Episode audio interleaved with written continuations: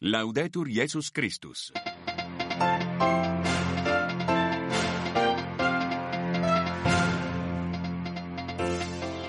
On ne t'oubliera pas, des milliers de moscovites ont rendu ce vendredi un dernier hommage à Alexei Navalny. L'ancien opposant a été inhumé ce vendredi à Moscou, des funérailles sous très haute sécurité. Nous retrouvons notre correspondant en Russie au début de ce journal. Il y a tout juste 25 ans entré en vigueur la Convention d'Ottawa sur l'interdiction de l'usage de mines antipersonnelles. Si le nombre de victimes de ces mines a sensiblement baissé ces dernières années, son utilisation est loin d'être abolie. Témoignage dans ce journal de l'ONG Handicap International. À la une également de l'actualité, nous irons à Madagascar où un débat enflamme l'île, celui de la castration des pédophiles. Et puis en Corée du Sud où le gouvernement fait face toujours à la grève de jeunes médecins, une grève qui paralyse les hôpitaux du pays. Radio Vatican, le journal Olivier Bonnel. Bonsoir, des fleurs et des bougies et une détermination. Des milliers de personnes ont donc rendu un dernier hommage à Alexei Navalny ce vendredi matin à Moscou. L'ancien opposant à Vladimir Poutine, mort dans une colonie pénitentiaire il y a trois semaines, a été enterré dans la capitale russe. Des funérailles dans une église orthodoxe, puis dans un cimetière du centre de la ville. Funérailles sous très haute sécurité en raison de la menace des autorités d'en faire une tribune politique. À Moscou, la correspondance de Jean-Didier Revoin.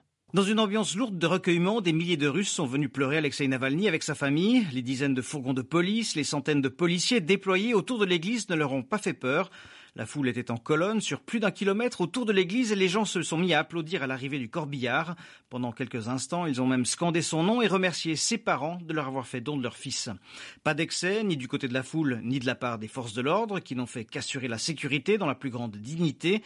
En plus de la mère et des proches d'Alexei Navalny, plusieurs ambassadeurs étaient présents, France, États-Unis, Irlande et Portugal entre autres. Au terme de la cérémonie religieuse, toute la foule s'est dirigée vers le cimetière situé à une vingtaine de minutes de marche, entonnant différents slogans. Les héros ne meurent pas, la Russie sera libre ou plus simplement Navalny.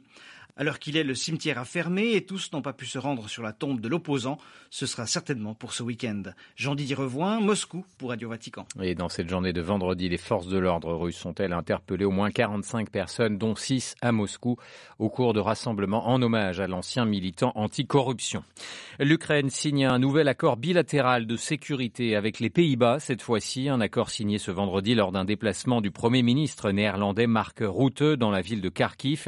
Un accord prévu pour une durée de 10 ans et qui concerne notamment la livraison de matériel militaire comme de défense anti-aérienne. Un autre front est bien sûr celui toujours au Proche-Orient et dans la bande de Gaza. Hier, plus d'une centaine de Palestiniens étaient morts dans une bousculade provoquée par des tirs israéliens alors qu'ils se rassemblaient pour une distribution d'aide alimentaire. Un nouveau drame qui a fait une centaine de morts et suscité de nombreuses condamnations de la communauté internationale.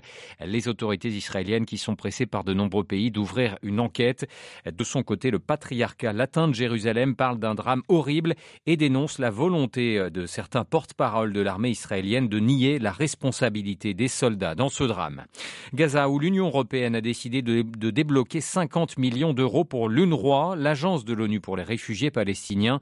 Une décision qui tombe à point nommé, s'est félicité son directeur général Philippe Lazzarini. L'agence onusienne est fragilisée par des accusations d'Israël selon lesquelles 12 employés de l'UNRWA avaient été impliqués dans les attaques terroristes du Hamas le 7 octobre dernier. Plusieurs grands pays donateurs ont annoncé suspendre leur financement et une enquête interne a été ouverte. Il y a 25 ans, jour pour jour, le 1er mars 1999, entrait en vigueur la Convention d'Ottawa sur l'interdiction de l'usage des mines antipersonnelles. Avec 164 pays signataires, la Convention interdit également le stockage, la production et le transfert de ces engins explosifs qui visent à 85% des civils des territoires en guerre. En l'espace de 25 ans, le nombre de victimes est passé de 30 000 à seulement 4 000 par an, un accomplissement colossal. Mais ces dernières années, l'organisation Handicap International fait état d'une recrudescence de l'utilisation de ces mines par certains États, mais aussi des groupes armés non étatiques et ainsi non signataires de la Convention. C'est ce que nous explique Anne Herry. Elle est directrice de plaidoyer à Handicap International. Donc la tendance du nombre de nouvelles victimes, elle était à la baisse euh, bah, depuis euh, l'entrée en vigueur du traité. Et puis tout à coup, ces deux, trois dernières années, ça a recommencé à augmenter parce que des mines ont été utilisées en Syrie, parce que des mines sont utilisées en Ukraine. Euh, il y en a aussi euh, au Myanmar. On s'inquiète beaucoup de ça. Une autre menace aussi, c'est euh, il y a plus en plus de ce qu'on appelle des engins explosifs improvisés. C'est des, des, engins qui sont beaucoup créés par des groupes armés non étatiques qui sont placés ensuite pour piéger les civils. Une autre inquiétude, c'est aussi des développements technologiques qui font que, euh, bah, je prends l'exemple du conflit en Ukraine, euh, maintenant euh, on est capable avec une roquette d'envoyer des mines sur une zone assez large à 50 km en, en 10 minutes. Donc quand on connaît la difficulté pour déminer, c'est extrêmement long et complexe, les opérations de, de, déminage. Voilà, si vous imaginez qu'en 10 minutes, on peut reminer une zone, c'est extrêmement inquiétant. Annéry d'Handicap International. Elle était interrogée par Alexandra Sirgan. Les Iraniens étaient appelés aux urnes ce vendredi pour renouveler le Parlement des législatives auxquelles s'ajoute le vote pour l'Assemblée des experts, la structure chargée de désigner le guide suprême. Celui-ci, Ali Ramenei, a voté ce matin, invitant ses concitoyens à se mobiliser. Le taux de participation pourrait néanmoins rester très faible, de nombreux jeunes Iraniens en particulier ayant décidé de boycotter le scrutin. Le Tchad, toujours sous très haute tension, le parti de l'opposant Yahya Dilo Djerou, tué mercredi, accuse la junte militaire aujourd'hui de l'avoir exécuté à bout portant, et ce pour l'évincer de la course à la présidentielle. L'élection doit avoir lieu le 6 mai prochain, et le président de transition Mahamad Déby est accusé de s'accrocher au pouvoir. Partons désormais à Madagascar, où un sujet déchire les passions, déchaîne les passions, celle de la, celui de la des auteurs de crimes pédophiles. Le Parlement malgache avait voté le mois dernier le durcissement des peines, en complément des peines de travaux forcés qui équivalent à de la prison, la castration chirurgicale fait désormais partie des sentences que le juge devra prononcer. Une nouvelle mesure qui suscite la controverse. Les précisions de notre correspondante Sarah Teto. La nouvelle loi n'a pas encore été promulguée, mais elle continue de semer la discorde sur l'île. Quinze jours après le vote du texte présenté par le gouvernement, la Haute Cour constitutionnelle a validé la castration chirurgicale et refusé dans le même temps la castration chimique au motif qu'il s'agit, je cite, d'une sanction au caractère temporaire et réversible qui ne répond donc pas aux objectifs du législateur de neutraliser les prédateurs sexuels et de diminuer les risques de récidive. Dès le lendemain du vote, Amnesty International avait demandé aux autorités malgaches de revenir sur ce texte que l'ONG estime contraire aux droits humains. En début de semaine, c'est l'ambassadrice de l'Union européenne qui a publiquement émis des réserves doutant qu'une telle sanction dissuade les violeurs dans un pays où la plupart des cas de viol se règlent par des compensations matérielles au sein des familles, permettant ainsi aux agresseurs d'éviter d'avoir affaire à la justice.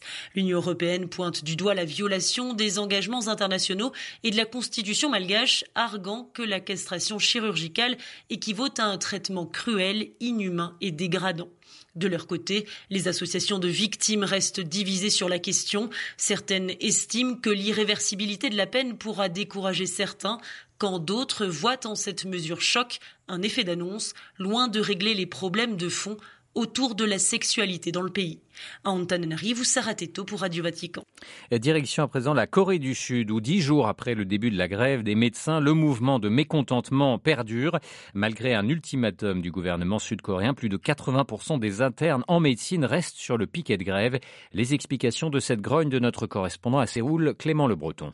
Le gouvernement avait donné aux médecins en grève jusqu'à la fin de la journée de jeudi pour reprendre le travail sous peine de mesures punitives. Les leaders du mouvement risquent en effet d'être radiés de la profession. Jusqu'à présent, 294 des quelques 9000 médecins en grève ont repris le travail et rien n'indique qu'ils mettront fin à leur mouvement dans les prochains jours.